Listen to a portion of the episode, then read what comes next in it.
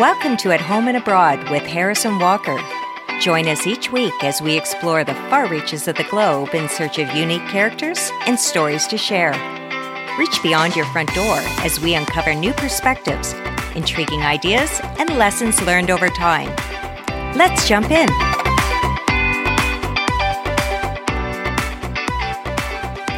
As a child, Tampa, Florida teen Jasmine Mazard Larry was challenged by ADHD and hearing loss.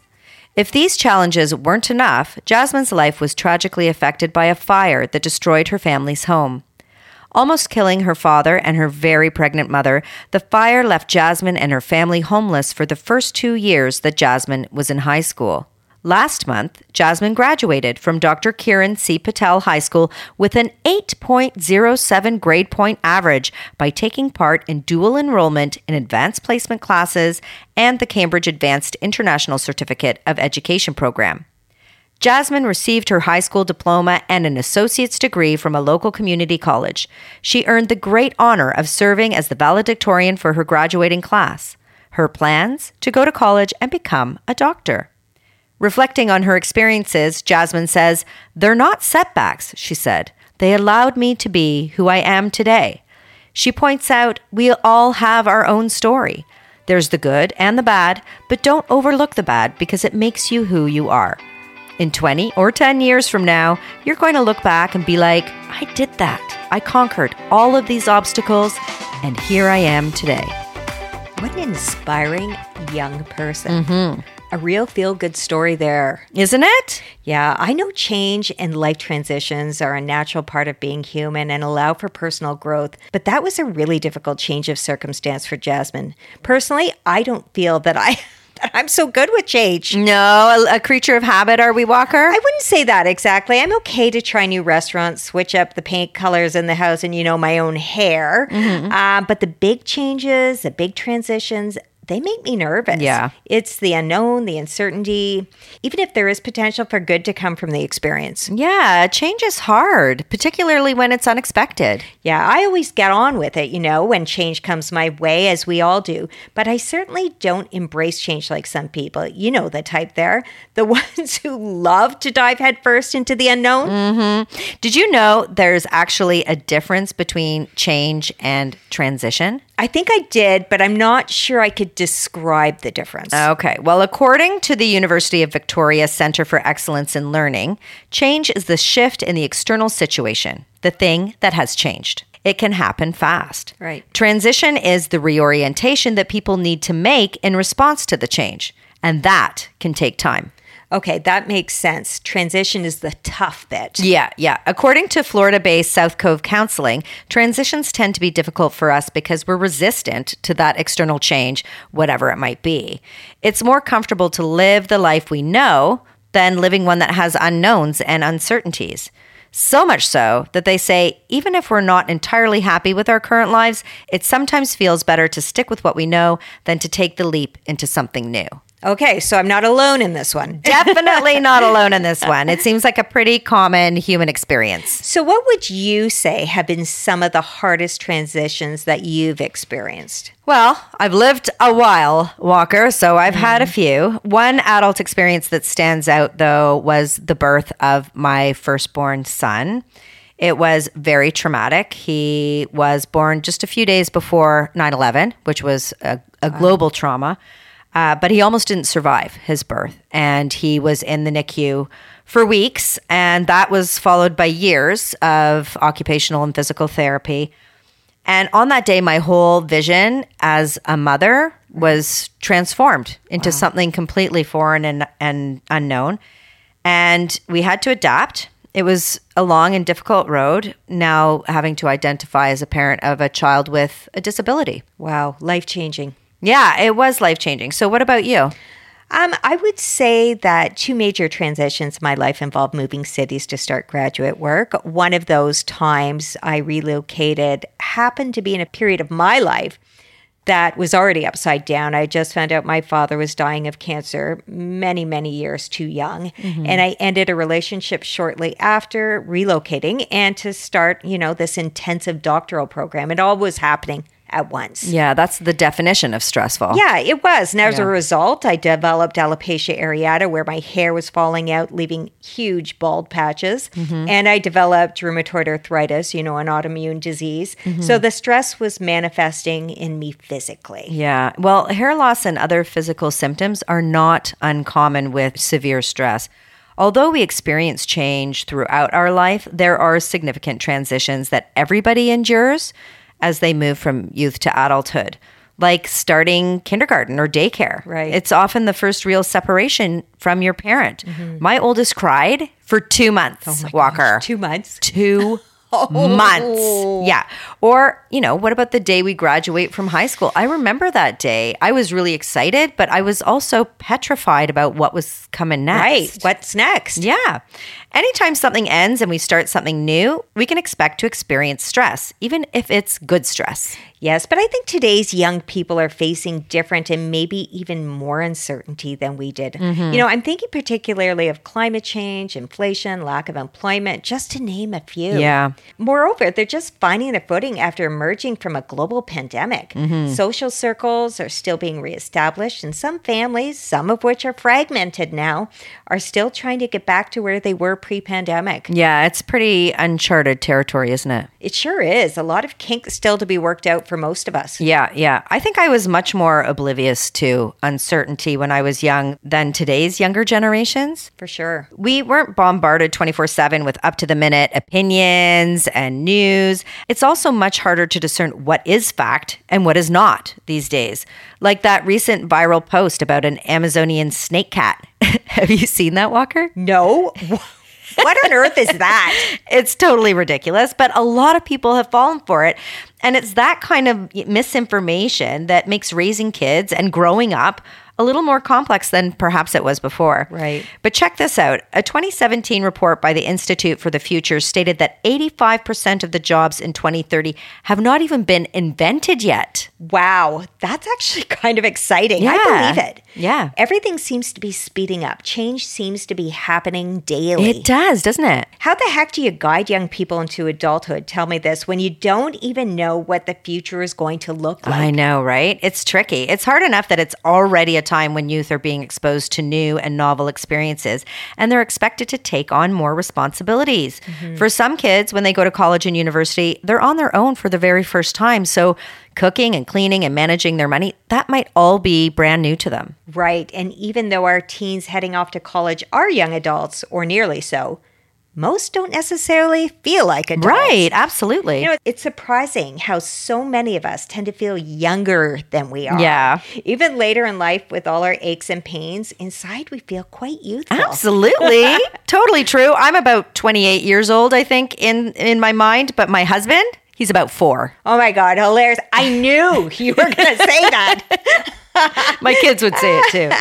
So, not only do these kids need to develop new skills, parent expectations can be pretty intense too. They can be. It really is a lot of pressure. Going off to school is expensive. Mm. Kids are taking on massive loans for post secondary education, and that in and of itself is terrifying. And of course, a lot of young people document their so called seamless, happy transitions on mm. social media, which just increases the pressure. Yeah, it's just not healthy. It's not. It can be really anxious and insecure time. Kids are wondering, will they be lonely? Are they going to make new friends? Will they be able to find their classes? That was a big one for me. And keep up with all the work. Are they going to fail? Are Yeah. they going to drop out? Yeah, that all sounds pretty familiar. Mm-hmm. Thank goodness we have the good guidance of today's guest, New York Times bestselling author, journalist, and speaker Harlan Cohen.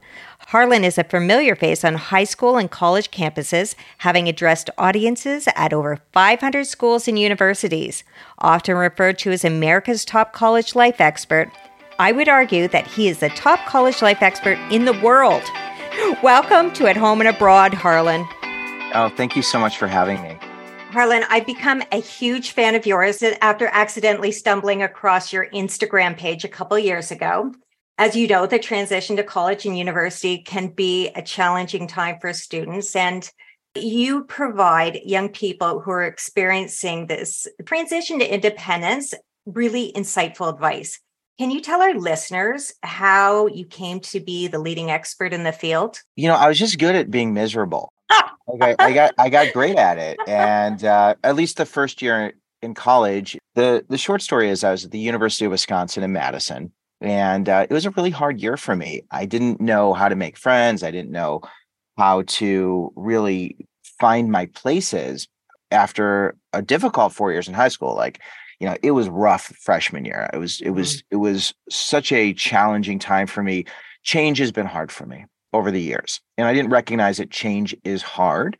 You know, no one tells us change is difficult.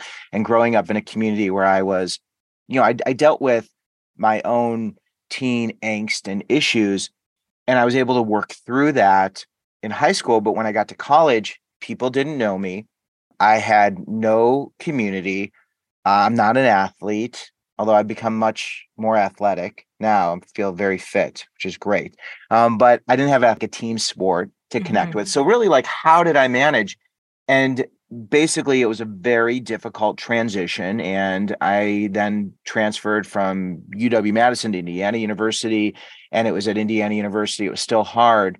But as an advice columnist, I eventually started writing an advice column, and I'm kind of paring everything down from you know a five or seven year journey i learned that i wasn't alone and that when it comes to transition and change we don't teach people we don't teach students high school and, in university it's mostly about grades mm-hmm. getting the best grades so you can be the best so that the best will want you and we miss out on a huge area that i've been focused on for over 20 years there, there isn't a lot of education when it comes to the social and emotional transition and the life skills that we need in order to thrive. And everybody thinks they're alone going through this, suffering yeah. silently. Yeah, I think that's, you know, there's so many different stories and perspectives. You know, I'm a white male who has a lot of privilege, and I'm very lucky that I come from a family where I had the resources to to have this experience. And I mention this because I work a lot with first generation students, um, the first ones in their family to go to college. I work with lots of students from lots of different backgrounds and cultures. And what I realized is it doesn't matter where we come from. So many of us feel like we're alone. And in fact, because I had these resources and my parents went to college and my brothers went to college, I had such enormous shame. You know, I suffered in such silence because I was afforded all of these wonderful opportunities. And I felt like such a tremendous loser and failure because I was given so much, but I was just not able to do it. Like, what is wrong with right. there should be nothing wrong with me. And and I see there's there's so many different stories, and I'm not looking for sympathy by sharing it. What yeah. I what what I love doing is, you know, connecting the universal message of transition and change and just helping people to recognize life's uncomfortable no matter who we are and where we're mm-hmm. from and that's what connects us if we allow it to right well i know that i would have personally benefited from your guidance back in university i was in university a long time and there were a lot of ups and downs your ability to connect with young people though i know your university experience yeah. was a bumpy one in the beginning but to have that experience and then all of a sudden you're an advice columnist like yeah. you know that's weird. a bit of a leap yeah it's it's it's it's a it's a weird path but um i'd say if, if we were to zoom out and and have it not just be university but just life the thing that's helped me to really be um you know, i hate even to use the word successful because what is success the thing that's allowed me to connect is i'm great at rejection you know i get rejected every day um, even this weekend, I got rejected. I posted a video about being a father, and my kids were like, "No, that's they rejected my message on being a father, talking about being imperfect." And my wife's like, "You should take it down. Your hair's so messy, and like the back of your hair's spiked up." And and you know, I'm i like, actually oh. found that really refreshing, actually, to see. right. I mean, I look like I just rolled out of bed and was taking the dog for a walk, and yeah, she's she was being silly. Like we've we've we've gotten used to the fact that you know I'm gonna I'm gonna look imperfect and and all yeah. of that. But rejection, it's rejection is something we really struggle with. So as a adult, you know, man with kids, it I if I talk about rejection, like when I was in middle school and and I liked this girl and and I liked I liked her because I met her at orientation. I I sat behind her and, and her hair smelled really good in like sixth grade. And I was like, oh, I like her. And then it took me a year and a half to get the courage to talk to her, but it was actually David who talked to her for me and told her I liked her, and she cried that day. Um, and I don't know why she cried, but it's like that story.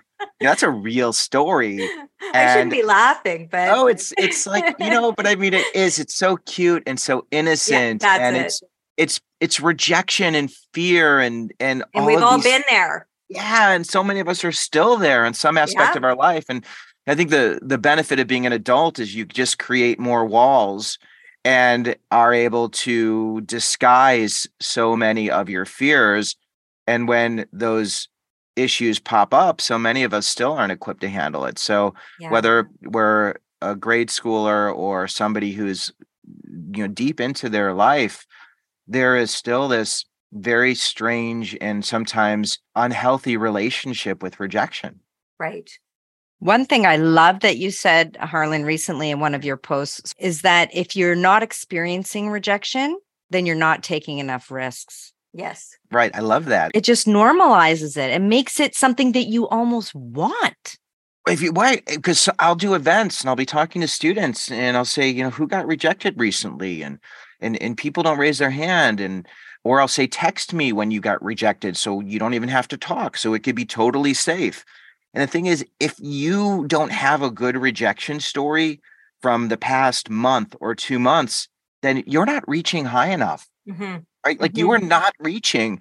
I think I've just become accustomed to being rejected in my social life and in my romantic life and family life and professional life. And it still hurts. But what I've been able to do is, is come up with these systems. I have a book called Win or Learn the Naked Truth About Turning Every Rejection into Your Ultimate Success. And I love this book because it really provides a framework to approach life through this lens of what do I want?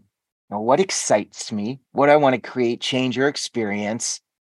And what really scares me? What's standing in my way? And then being able to work with that with an understanding and uh, and I love sharing the universal rejection truth, this law of nature that says no matter who we are, no matter how much or how little or how we look or our background or race, religion, whatever it is, we will all encounter rejection. There's a law of nature that says not everyone and everything will always respond to me the way I always want. The law of nature, the universal rejection truth. And when we deny this truth, we end up hating ourselves, hating other people, feeling enormous shame. It is it is the shame factory. It's the fuel for the shame factory that then manifests in all these different behaviors.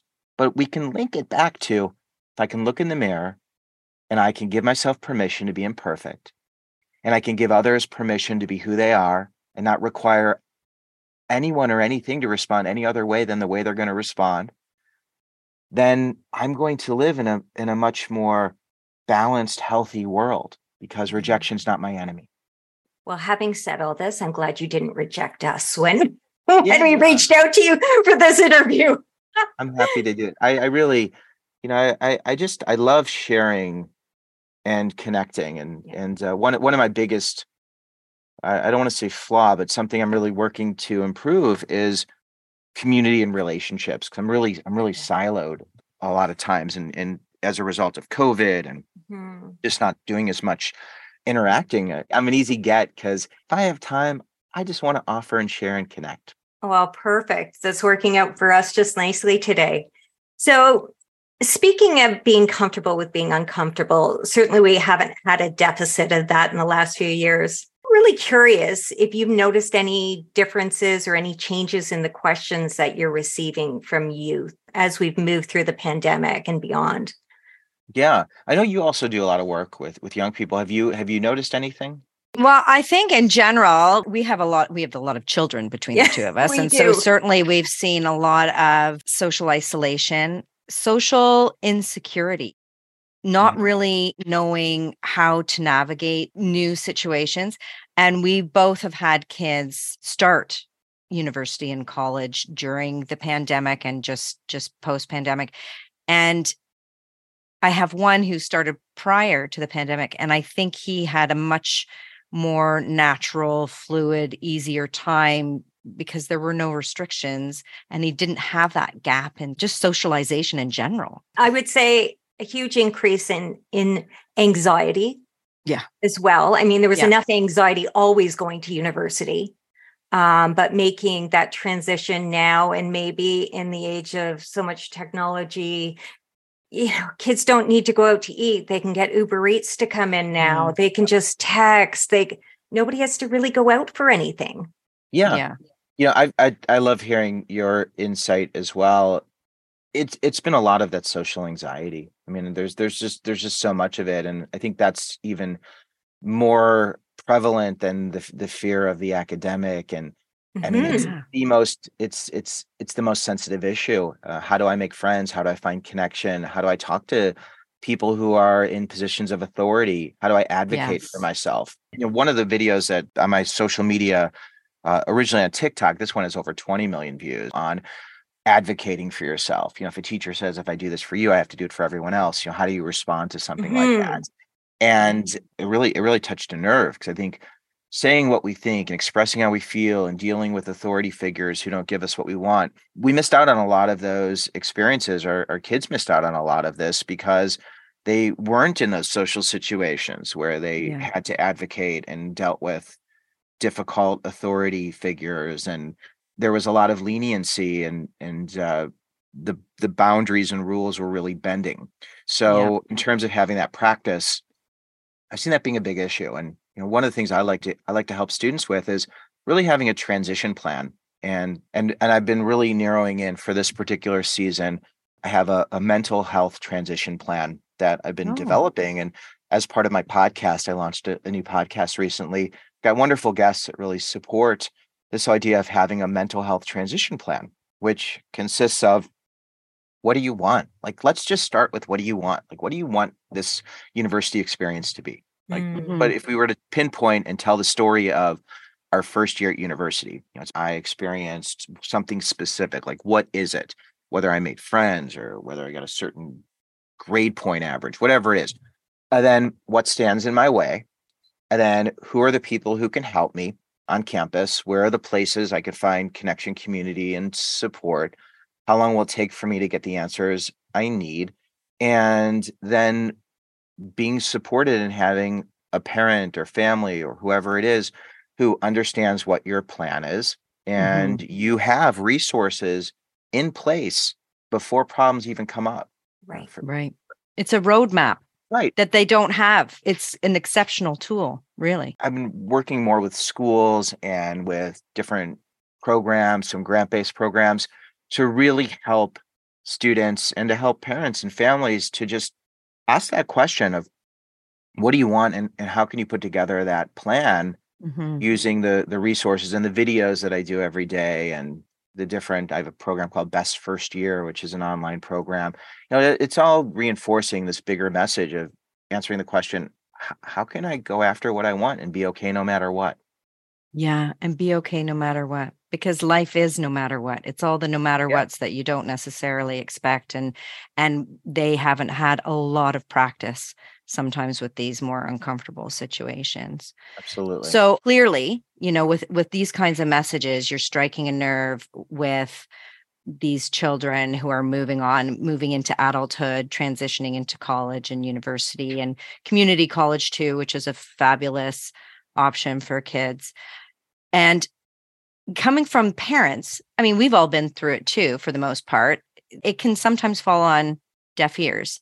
So, what do you think makes you stand out? Is it just coming from a different source that that helps them hear it, yeah. or is it your personal experience maybe? Well, I love I love that question because you know my kids they start to listen to my like they'll watch my videos, but they still watch it and they'll listen to it as a kid. You know, it's Yeah. like they're they're not looking they don't want to like what I'm saying. You know, they're looking Right. to get apart and and uh it's it's just funny because their friends will be like, "Hey, you're you know, I really liked what your dad had to say." And they're like, "Really?" Um so I think there's just something in our tone as parents that when we talk, there is a off switch. You know, like I just think it's like unless there's something very heightened or our kids want something or need something and they need to listen in order to get somewhere or to get something, I think sometimes it just it just blends into the background. It's like the Charlie Brown teacher. Yeah. Wah, wah, wah, yeah. And it really yeah. is that. So mm-hmm. what I'm able to do is repeat all the things that so many parents are sharing. You know, I get to share your wisdom, the thing that you've already said, and I get to say it. And because I have a different frequency and, and, and energy, all of a sudden it becomes this brilliant thought when you know, it's it's really not that earth shattering. I'm sure you have a lot of parents like Lauren and myself following you and going, "Did you hear what Harlan said yesterday?" Right. It's so cool. that's been a weird thing that's happened. Is it's exciting that all these parents, you know, they share this with their kids, and their kids don't mind. Like that's the thing. Yeah. Their kids aren't annoyed. They actually find it helpful. And then I've got teenagers and 20 somethings and people in you know, all different ages who appreciate it. So, you know, one thing I ask for anyone listening is direct message me the things that you need to tell your kids, like the things you've been telling them, and I can tell them again. Like if they're dating a rotten person, mm-hmm. you know, yeah. I can I can tell them that they're dating a rotten person, and you can share the message. Like you know, I'm going to do a video of if somebody is aggressive towards other people or aggressive near you or around you, like that is a red flag. Like yeah. you should not. And if you have to keep secrets about your significant other's behavior, yeah. Right? Red yeah. flag. Mm-hmm. Red flag. Because no one teaches us how to navigate relationships as well. So, exactly. And just bringing that up alone in relationships, you know, it's not something that you necessarily think about sharing with your kids as they go navigate love and and relationships the first go around and these things can can happen in secret like lauren was saying before it's you know these things yeah. can happen without eyes on from the parents so to have that message out there i think that's uh, incredibly valuable you know i am I, I am so open to information and the issues that your families are dealing with that that you're both dealing with and people can share this privately but like that really helps me to be able to then share information mm-hmm. and content and resources right. you know because mm-hmm. I, I i really do want to help it's a mission aligned with what you all want and what your listeners want well and it's and it's very obvious and you do have this gift of voice that people uh, and especially our young people that they really resonate with so i do encourage our listeners to to dm you with whatever their ideas and watch out harlan because you've got some coming from me shortly. after our after our interview today, you might have a whole long laundry list. I'm gonna have to cut mine down to a short list. no one will ever know. Right. So you've written seven books, I think, including your New York Times bestseller, The Naked Roommate, and 107 other issues you might run into in college, which is actually required reading in many high school and college classrooms, which is amazing. So, where on earth did you come up with that title, Harlan? And do I really want to know? yeah, the the original title of the book was 100 students, 100 campuses, 100 tips. Okay. So that doesn't really resonate. Okay. Wasn't the catchy title you wanted? No, that was what I submitted my pub to my publisher. That was the title. That would be cool. Okay. That like, you know, it really tells a story. And they're like, yeah, you know, we really don't feel like that resonates. So I played the guitar. I still play the guitar a little bit, not as much, but I used to play it as part of my live events. And uh, there's a song that I wrote called "My Roommate Stu," and it's about a nudist roommate. It's actually on on um, it's on Spotify. It's oh it's, my gosh, uh, it's everywhere. It's streaming. I have a whole album of music. It's really ridiculous. Wow. So okay. um, my roommate Stu, I, I played this song at Sourcebooks. They have like this big area where everybody gathers. They they hit like this gong and and then I I played the song and it's about a roommate who meets his other roommate and, and ends up that his roommate's a nudist and the, the roommate who's not a nudist gets very upset and mm-hmm. has this very big reaction. Eventually that roommate realizes that Stu is who he is. Uh, his roommate Stu's a nudist and they come to a compromise he wears a thong or underwear. He wears something. Oh, a thong. So, I'm not uh, sure that's much better, Harlan. right. I think they they did come to a compromise. I don't know. If, okay. I don't know if it was a thong, but anyway, they came to a compromise and they appreciated that there are differences. So anyway, I played this song, and the publisher said, they go, ah, man, we really like that song, that roommate Stu song, that the naked roommate song was good. They're like, why don't we call it the naked roommate? And it's it's a metaphor for when you encounter new and uncomfortable situations, do you attack or do you pause and try to find a connection to work mm-hmm. through difficult situations, not just roommates, because really this is not just about roommates. The Naked Roommate and 107 other issues you might run into in college is really about transition and change. They'll use this in community colleges, they'll use it for college readiness programs because there are so many different themes outside of the roommate piece. But it is very catchy. I was like, what on earth is that yeah, story? The legs about? on the cover, they did a great job. It's it's it's wild. They did. They did do a good job. So we kind of touched on this before, but your advice really resonates obviously with children transitioning into adulthood, into college and etc. But it does really also resonate with more mature folks like myself because these are life lessons. They're yeah. not lessons that you can just apply to one period in your life. They do apply to all aspects of life, no matter what stage and age you're at. So, do you have anything planned specifically for your more mature fans? And I'm just asking for a friend. Is that me? yeah, that, would be you. Right. So, the book Win or Learn. Uh, we're we're actually I'm I'm working on it now, and there's going to be a paperback version that's going to have a, a risk taking experiment, kind of a call to action. But I think that's really a wonderful book to provide a framework to look at change because throughout our life, you know, we're navigating change. And when we look at life, uh, we focus mostly on search and selection. But when it comes to change, there's transition, search, selection, transition. And when we tell the story, transition, search, selection, transition, transition, those are the bookends of life. And they really are. We enter the world, it's a transition. We exit the world, it's a transition. And in between, there's search, selection, and transition. So, this idea of really focusing on the transition piece and having a framework to understand what is transition, what are the different aspects of transition, you know, social, emotional, physical, financial. For a student, it's academic. For someone who's outside of that world, professional.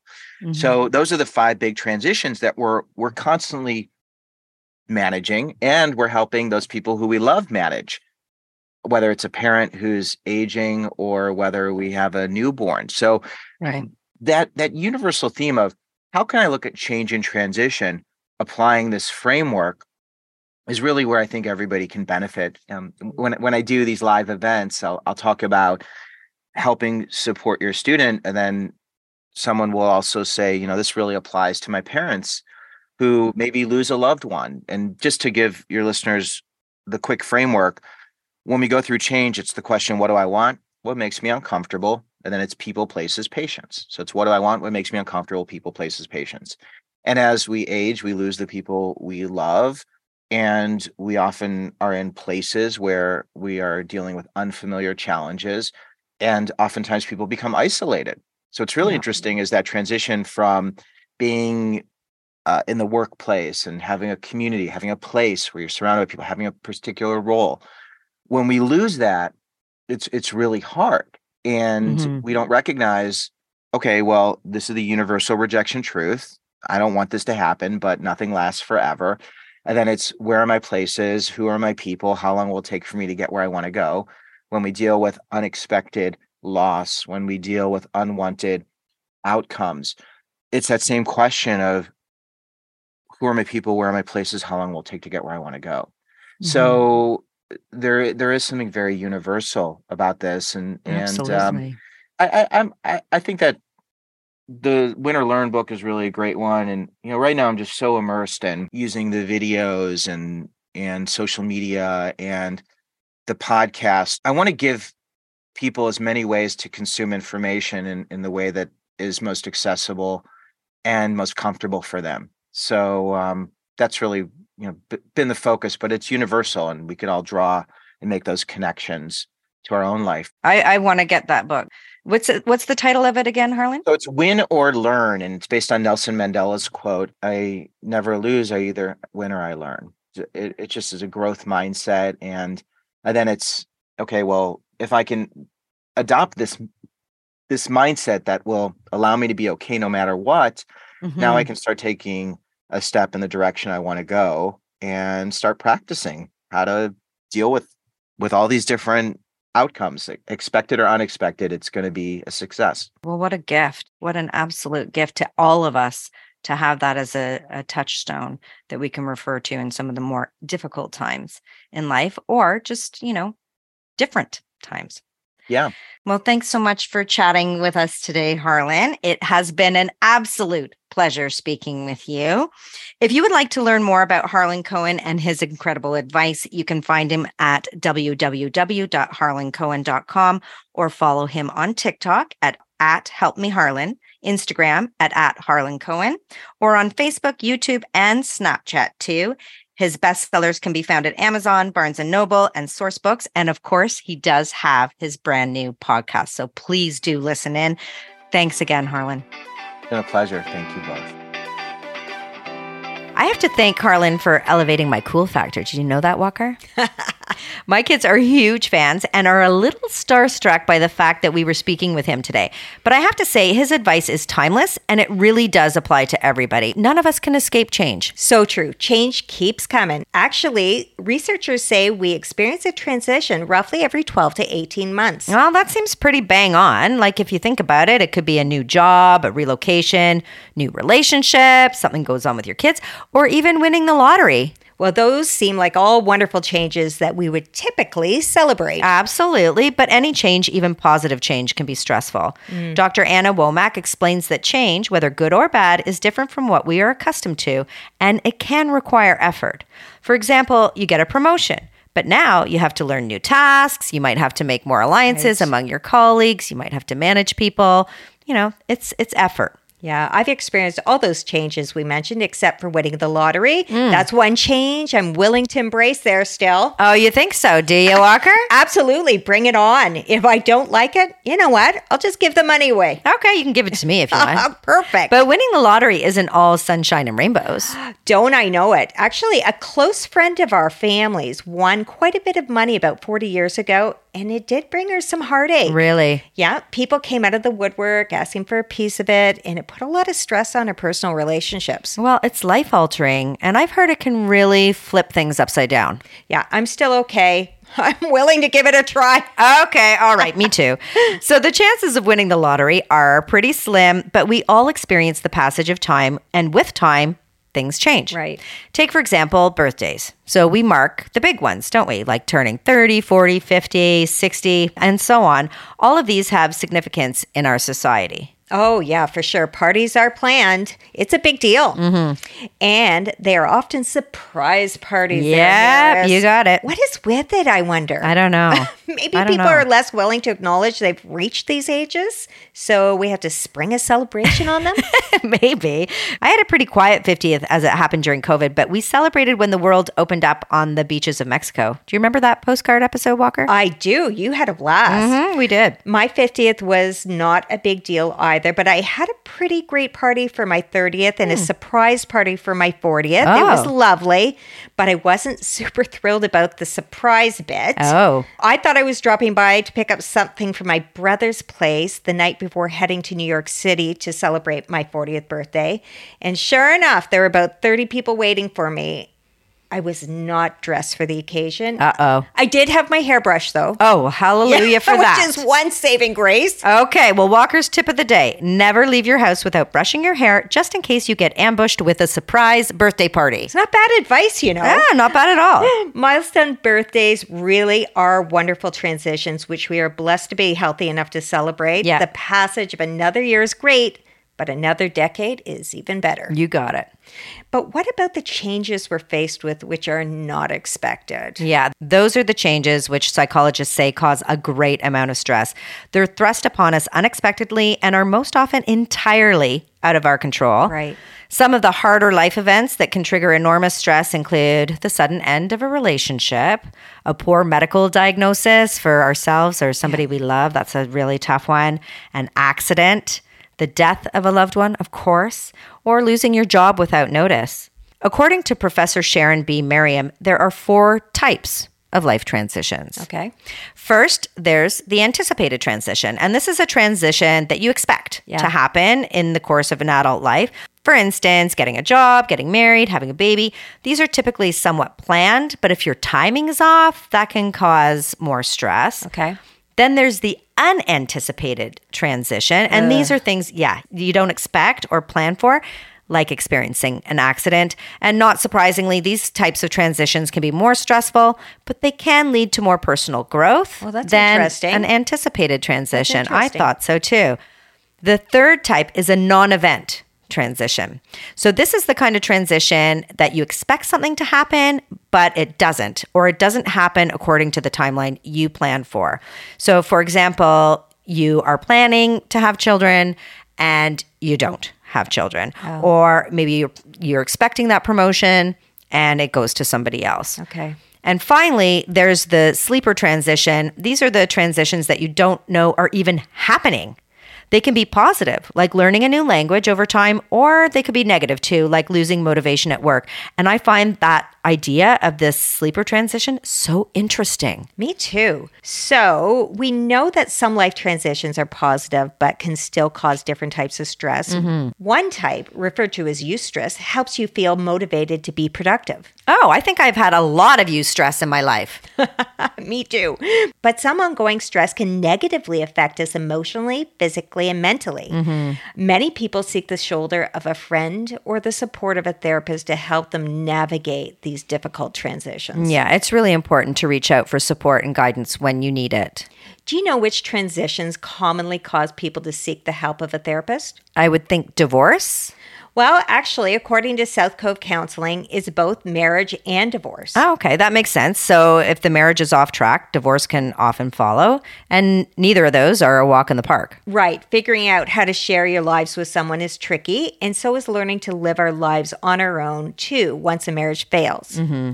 The death of a loved one is one of the most obvious life transitions that brings about stress. Yeah. We have to come to terms with the fact that our loved one is just no longer present. It's one of the hardest, most tough pills to swallow. Absolutely, the worst. And then there is a career change. This transition can often result in imposter syndrome. Oh, yeah, that is pretty common. And for mm-hmm. those of our listeners who do not know what imposter syndrome is, by definition, it's the persistent inability to believe that one's success is deserved or has been legitimately achieved as a result of one's own efforts or skills. Right. This is common among women, in fact, as they have attained higher level leadership roles since finding their rightful place in the workplace. Mm-hmm. Of course, then, when the career is over, there is then the transition into retirement. Right. People sometimes embrace it, but others can really feel a loss, you know. Mm-hmm. Mm-hmm. The change in routine can be tough. And there's sometimes also a loss of social circles, which is stressful. Yeah, it's so true. And the loss of identity and purpose, too, right? Mm.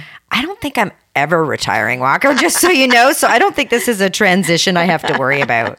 But so many people retire and they just don't know what to do with themselves. Exactly. This was the case for my grandfather. He worked for the same company for roughly 40 years. He retired and then passed away just two years later. Oh, that's heartbreaking. It is. So many people are so focused on work and providing for their family, they don't have the time or inclination to develop any interests or hobbies in their spare time that they can rely on in retirement. Right. And sometimes, even if they do have some hobbies, it's not fulfilling enough. Right. Dr. Daniel B. Kaplan, Associate Professor at Adelphi University School of Social Work, discusses these transitions which affect older adults. Mm-hmm. He says a whopping one third of adults have trouble adapting to things like less income and the different social roles they now fill when they enter retirement.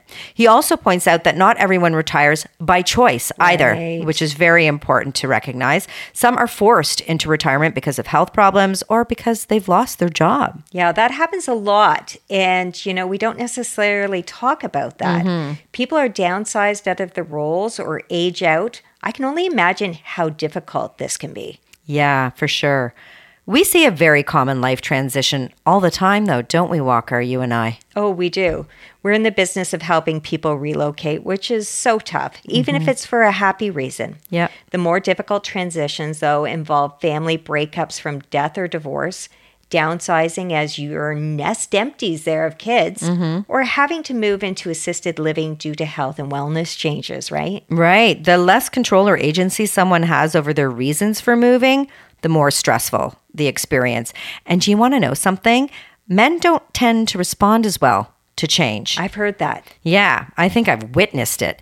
Daniel Kaplan says the death of a spouse affects men and women differently. In the two years after the death of a wife, the mortality rate in men tends to increase, especially if the wife's death was unexpected. Wow. For women who lose a husband, data are less clear but generally do not indicate an increased mortality rate. I follow this actor actually, Richard E. Grant, on Instagram. Have you heard of him? I have. Yeah, he has recently been sharing his very honest and very painful portrayal of a man trying to find his footing after the loss of his beloved wife. And I think it might provide some comfort to those who are perhaps going through the same thing. So I'm going to pop his handle in the show notes. That would be great. You know, the poor guys. I wonder what the reason might be for this difference. Mm-hmm. Perhaps because women maybe have traditionally taken on more of a caregiving role in the home. Maybe. Kaplan also states that older folks are less likely to seek mental health help, which exacerbates the stress. And that's something I think we really need to point out. A therapist can really help smooth over some of life's difficult transitions, no matter what your age. Right. Even if it's an illness that you're struggling with, a therapist can help you work through your feelings and anxiety about all the uncertainty and fear that being sick can bring up. Yeah, yeah. That fear of the unknown can really trigger a downward spiral of negative thinking. It's an endless chain of what ifs. Mm. When I had my last child, I developed a heart issue and I was paralyzed with fear. But it was a therapist that really helped me face it and live more comfortably with my anxiety. It didn't go away, Yeah. but I was able to to adapt. And it's hard enough being a parent. It can Mm-hmm. put stress on a marriage too if you and your partner are not on the same page, right? Absolutely. And I would think that blended families and becoming a parental figure in your partner's kids' lives might even be the most stressful for the parents and for the kids. Yeah, I've heard that. Another good reason to seek counseling support. Mhm, definitely. And then that stress morphs once again when parents become empty nesters. Personally, when my daughter left for university last year, I found that the house was a lot quieter than it used to be. Mm-hmm. And that was a change that, you know, I wouldn't necessarily say was difficult, but it was very emotional. Yeah, I remember putting out one less placemat when my eldest left home, and it just sent me into like fits of Yeah. tears. And soon, we're not going to have any kids at home, and I'm sure we're going to feel it. But truthfully, my hubby and I are also looking forward to new adventures too. Regardless, there's no doubt going to be stress. For now, I'm just going to bury my head in the sand. Mm-hmm. Yeah. Ignorance is bliss. I will enjoy the 14 months I have left before we become empty nesters. Oh my gosh, 14 months. I That's know, I know. But if you think about it, Walker, it's kind of bizarre that you share your whole life with these little human beings. You get used to having them around day in and day out. And then one day they just get up and leave, Very bizarre. isn't it? But it's a good transition, though. We've done well if they have the confidence and wherewithal to get out there and make their own way, don't you think? It might be a little tricky getting used to, though. Tricky for sure. Have you checked out Tamsen Fadal's Instagram page there? No, Yes. no. Yeah, she's a public figure, journalist, author, and menopause and midlife advocate. Oh. She's a great follow for guidance through midlife transitions. Oh, wow. I do mm-hmm. follow quite a few women as I'm going through that marvelous change myself, as you know. but I haven't yet cottoned on to her. So I'm going to seek her out and we'll, we'll attach her link in the show notes too. Whatever resources we can find to help us navigate the ever changing flow of life. Mm-hmm. It reminds me of the quote by Heraclitus No man ever steps into the same river twice, for it's not the same river, and he's not the same man. To put it simply, there, everything is constantly changing. Yeah, it just can't be avoided. But we can really learn from leaders in change and transition like Harlan and seek counsel and therapy when we need it to help us prepare to navigate these moments when they inevitably happen. Right. Yes. Dr. Anna Womack, who we referred to earlier in this episode, has created a set of tips to help us cope with transitions. Would you hmm. like to hear them? You know I would. Okay. Well, just as you said, if you can prepare, then prepare. Okay. Make a plan to help you navigate the transition. At minimum, it will put you in a good place mentally going forward. okay, be prepared, just like the Boy Scouts say. Can't hurt. Okay. Also, make sure you're being reasonable with your expectations. Don't expect the transition to be easy peasy if you know in your heart it's very likely going to be hard. Right. Having inflated expectations often leads to disappointment. Absolutely. Mm-hmm. And when your expectations are exceeded, it's a happy surprise, right? Yeah. Yeah. Dr. Womack also recommends that we establish a routine. Okay. It's important to have a morning and evening routine. Regular sleeping and eating, walking and meditating are all things that you might want to consider in your routine. Okay. This is really good advice. A morning routine has really helped me with some very difficult times in my life, I have to say. What's your morning routine, Harris? Because I have no routine, so I've got room for improvement. Okay, here. you might have a nighttime routine.